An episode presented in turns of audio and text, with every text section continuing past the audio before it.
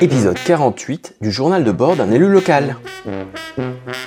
Rénova Vita avec Françoise Bailly, notre invitée. Euh, bonjour Nicolas, Salut Gaël. ça va? Très bien. Ouais, c'est vrai que t'as l'air d'un. T'as des, la glycine, des fleurs de glycine dans les cheveux. Ah oui, on est bien. C'est Ouais, c'est c'est mon côté hippie. c'est ça. Euh, tu peux pas t'en empêcher, quoi. T'es près des fleurs. On reçoit à nouveau euh, Françoise Bailly euh, dans le podcast. Françoise, bonjour. Bonjour Gaël. Merci de revenir. Euh, on va parler Rénov Habitat aujourd'hui. Je me permets euh, de te représenter euh, pour les personnes éventuellement qui viennent d'arriver euh, sur le podcast. Euh, tu es euh, vice-présidente à Aglopolis en charge de l'aménagement, du PLUI, de l'habitat, de l'urbanisme et de l'accueil des gens du voyage. Et tu es également maire adjointe de Saint-Gervais euh, en charge des de la santé et de la solidarité. Merci beaucoup d'avoir accepté notre invitation. Ah bah c'est avec plaisir.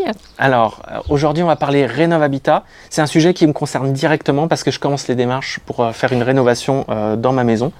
Est-ce que tu peux m'expliquer ce que c'est comme principe que Rénov Habitat? Alors Rénov Habitat, c'est parti d'une étude qu'on a fait faire sur toute l'agglomération et qui nous a montré que sur nos 54 000 logements, il y en avait 30%, c'est-à-dire beaucoup, qui étaient, assez, enfin qui étaient anciens ou très anciens et qui répondaient pas du tout aux normes actuelles. Et puis on voit par ailleurs que les gens, ils ont du mal à payer leurs factures.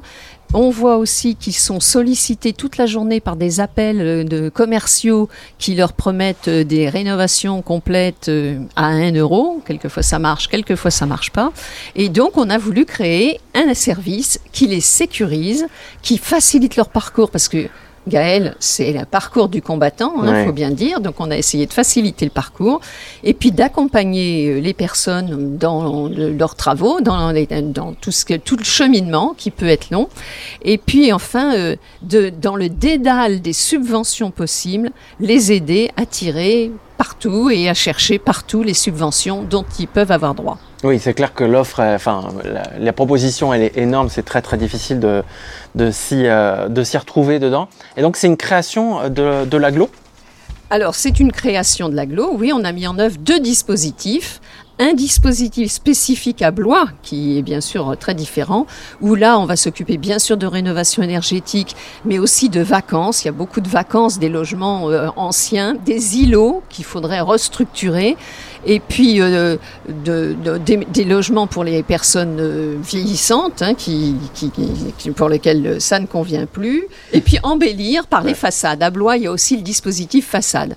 Et puis il y a un autre dispositif qui concerne tout le reste de, de- de l'agglomération, où là on s'occupe de la rénovation énergétique et puis de, des logements pour personnes âgées, pour le maintien à domicile. Moi, ce que euh, je trouve intéressant dans cette politique, c'est qu'elle répond aussi à des questions d'énergie qui me concernent, euh, dans le sens où sur une politique de l'énergie, on peut produire des énergies renouvelables pour être euh, moins dépendant, mais en réalité, n'importe quelle production d'énergie, elle a un impact. Et la seule chose qui soit vraiment positive, c'est déjà de travailler sur les économies. Et l'habitat, c'est euh, la première dépense énergétique qu'on ait, c'est sur l'habitat, le fait de le chauffage de l'habitat en particulier. Donc c'est une politique euh, voilà, d'amélioration de l'énergie quand tu veux isoler les logements. C'est une politique aussi sociale parce qu'on a des coûts de l'énergie qui explosent et euh, c'est aussi une baisse du pouvoir d'achat pour les gens qui est conséquente.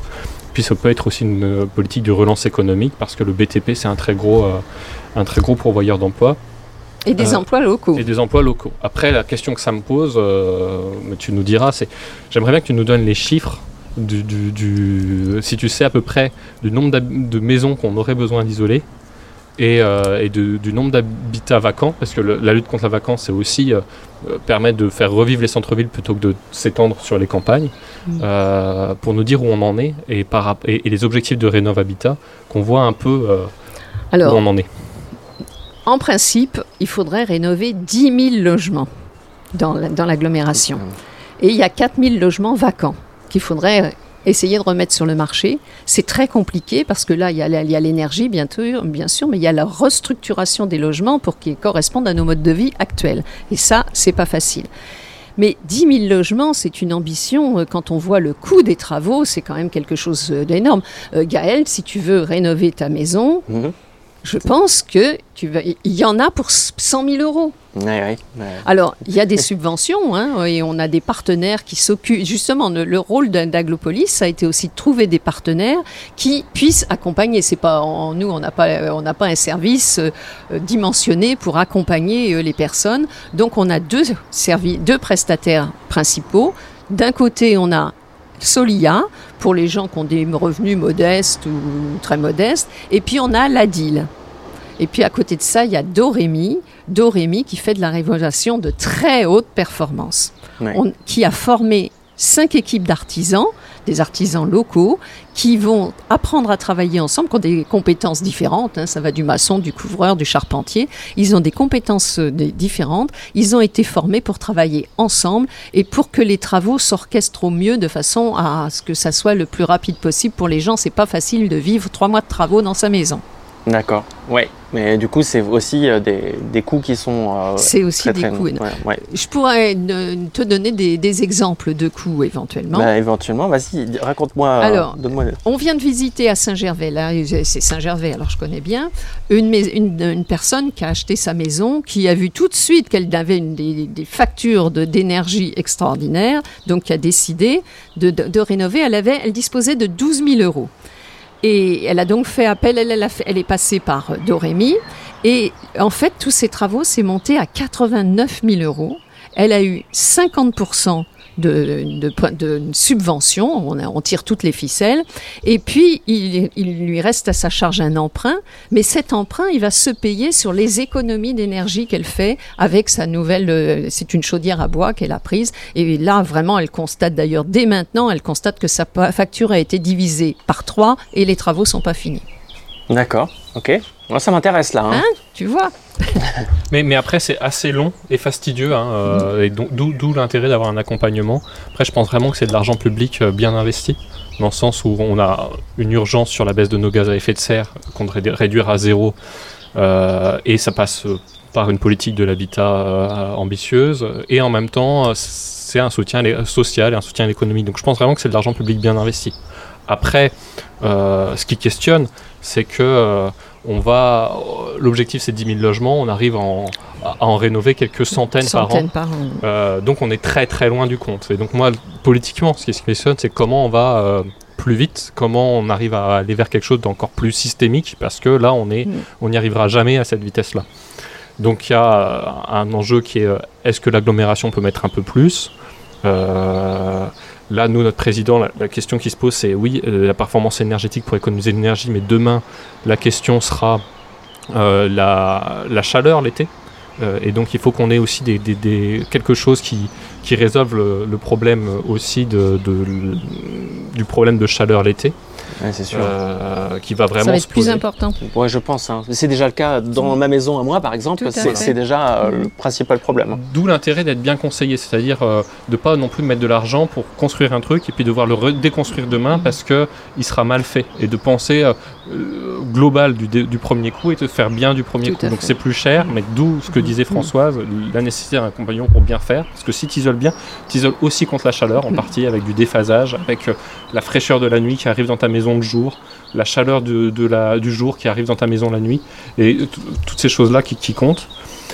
Euh, voilà, donc je pense que ça qu'il faut investir encore là-dessus. Et la question qu'on se pose euh, à Blois, en tout cas le groupe écologiste et qu'on essaye de porter auprès du maire, c'est euh, le fait de d'arrêter la taxe d'habitation sur une année pour les gens qui font des travaux d'économie d'énergie sur leur maison. Bah, la taxe d'habitation, il y en a plus beaucoup qui la payent. Hein.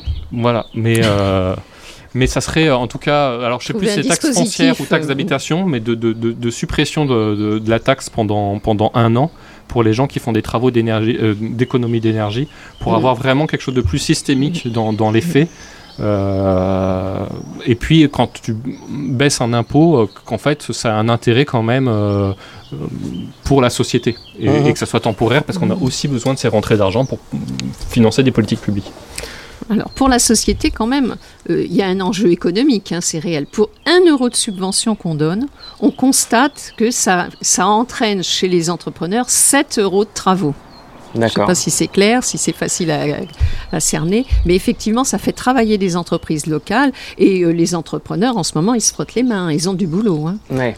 Ils ont même, euh, justement, moi, les premiers devis que j'ai faits, c'est euh, bah, on, peut, on fera ah les bah, travaux dans un an, un an et demi. ouais.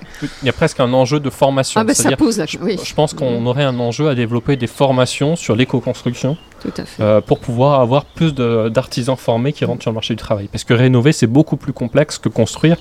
Euh, ça nécessite de, bien connaître un bâtiment, de, se réapproprier des techniques parfois anciennes euh, d'isolation avec des matériaux biosourcés ou autres. Ça demande beaucoup plus de, technicité et donc beaucoup plus de formation et un coût de main-d'œuvre plus élevé. C'est ce qui fait aussi que c'est cher.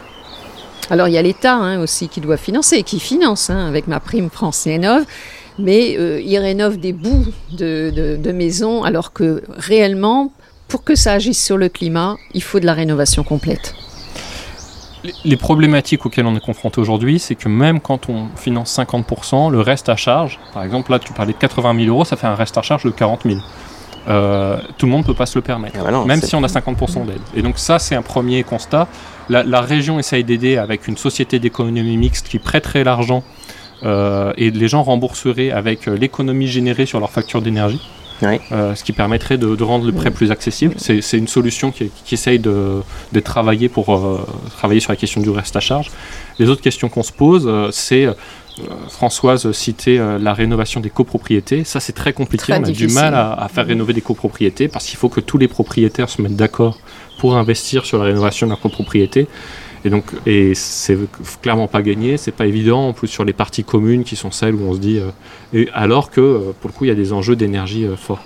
Donc là, on travaille sur les copropriétés, d'abord les recenser, voir s'il y a un syndic, s'il n'y a pas de syndic, et on va commencer à travailler. Et nos prestataires, on a un prestataire particulièrement chargé de cette mission-là. D'accord. Qui est Solia? Oui. Oui, d'accord. Mm, mm. Donc euh, c'est ce prestataire qui finalement euh, aide. Euh, voilà. Bon, moi je suis dans ces démarches-là et j'espère que ça va aller au bout. Et eh bien moi aussi. oui, Nicolas, tu avais, envie de dire un truc en plus. Nicolas, il a toujours Trois choses. première, c'est sur la lutte contre la vacance à Blois, on, travaille sur plusieurs rues. Et ça nous prend un temps fou, c'est-à-dire qu'en fait, c'est les élus qui se retrouvent à faire avec, avec Solia du porte-à-porte pour essayer de repérer où est-ce qu'il y a de la vacance, et après on envoie des courriers, et après on appelle.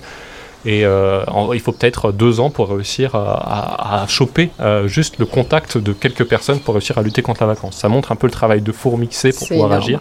C'est énorme. Alors que c'est un vrai aussi enjeu social de faire revivre les centres-villes. La deuxième chose, c'est sur les façades. Euh, quand on est arrivé à Blois, nous, groupe écologiste, on, arrive, on découvre cette, ce, travail sur les façades, on se dit, bah, d'accord, c'est du beau, mais ça n'agit pas sur, sur l'énergie alors que c'est un enjeu, il faut associer les deux. donc on a obtenu deux choses. Un, une surprime pour les gens qui en profitent pour changer les menuiseries ou les toitures euh, pour euh, inciter aussi à, faire des économies d'énergie.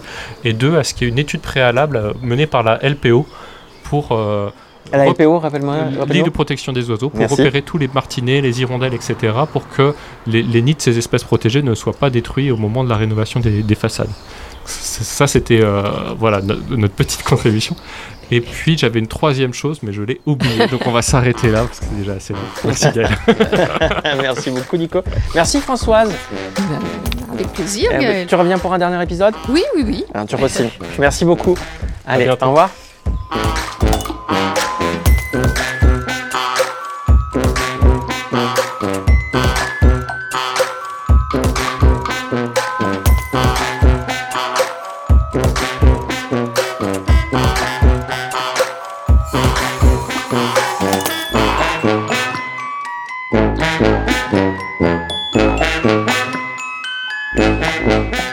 Moi, c'est Nico, c'est mon premier mandat. Moi, je suis Gaël et j'aimerais bien en comprendre un peu plus.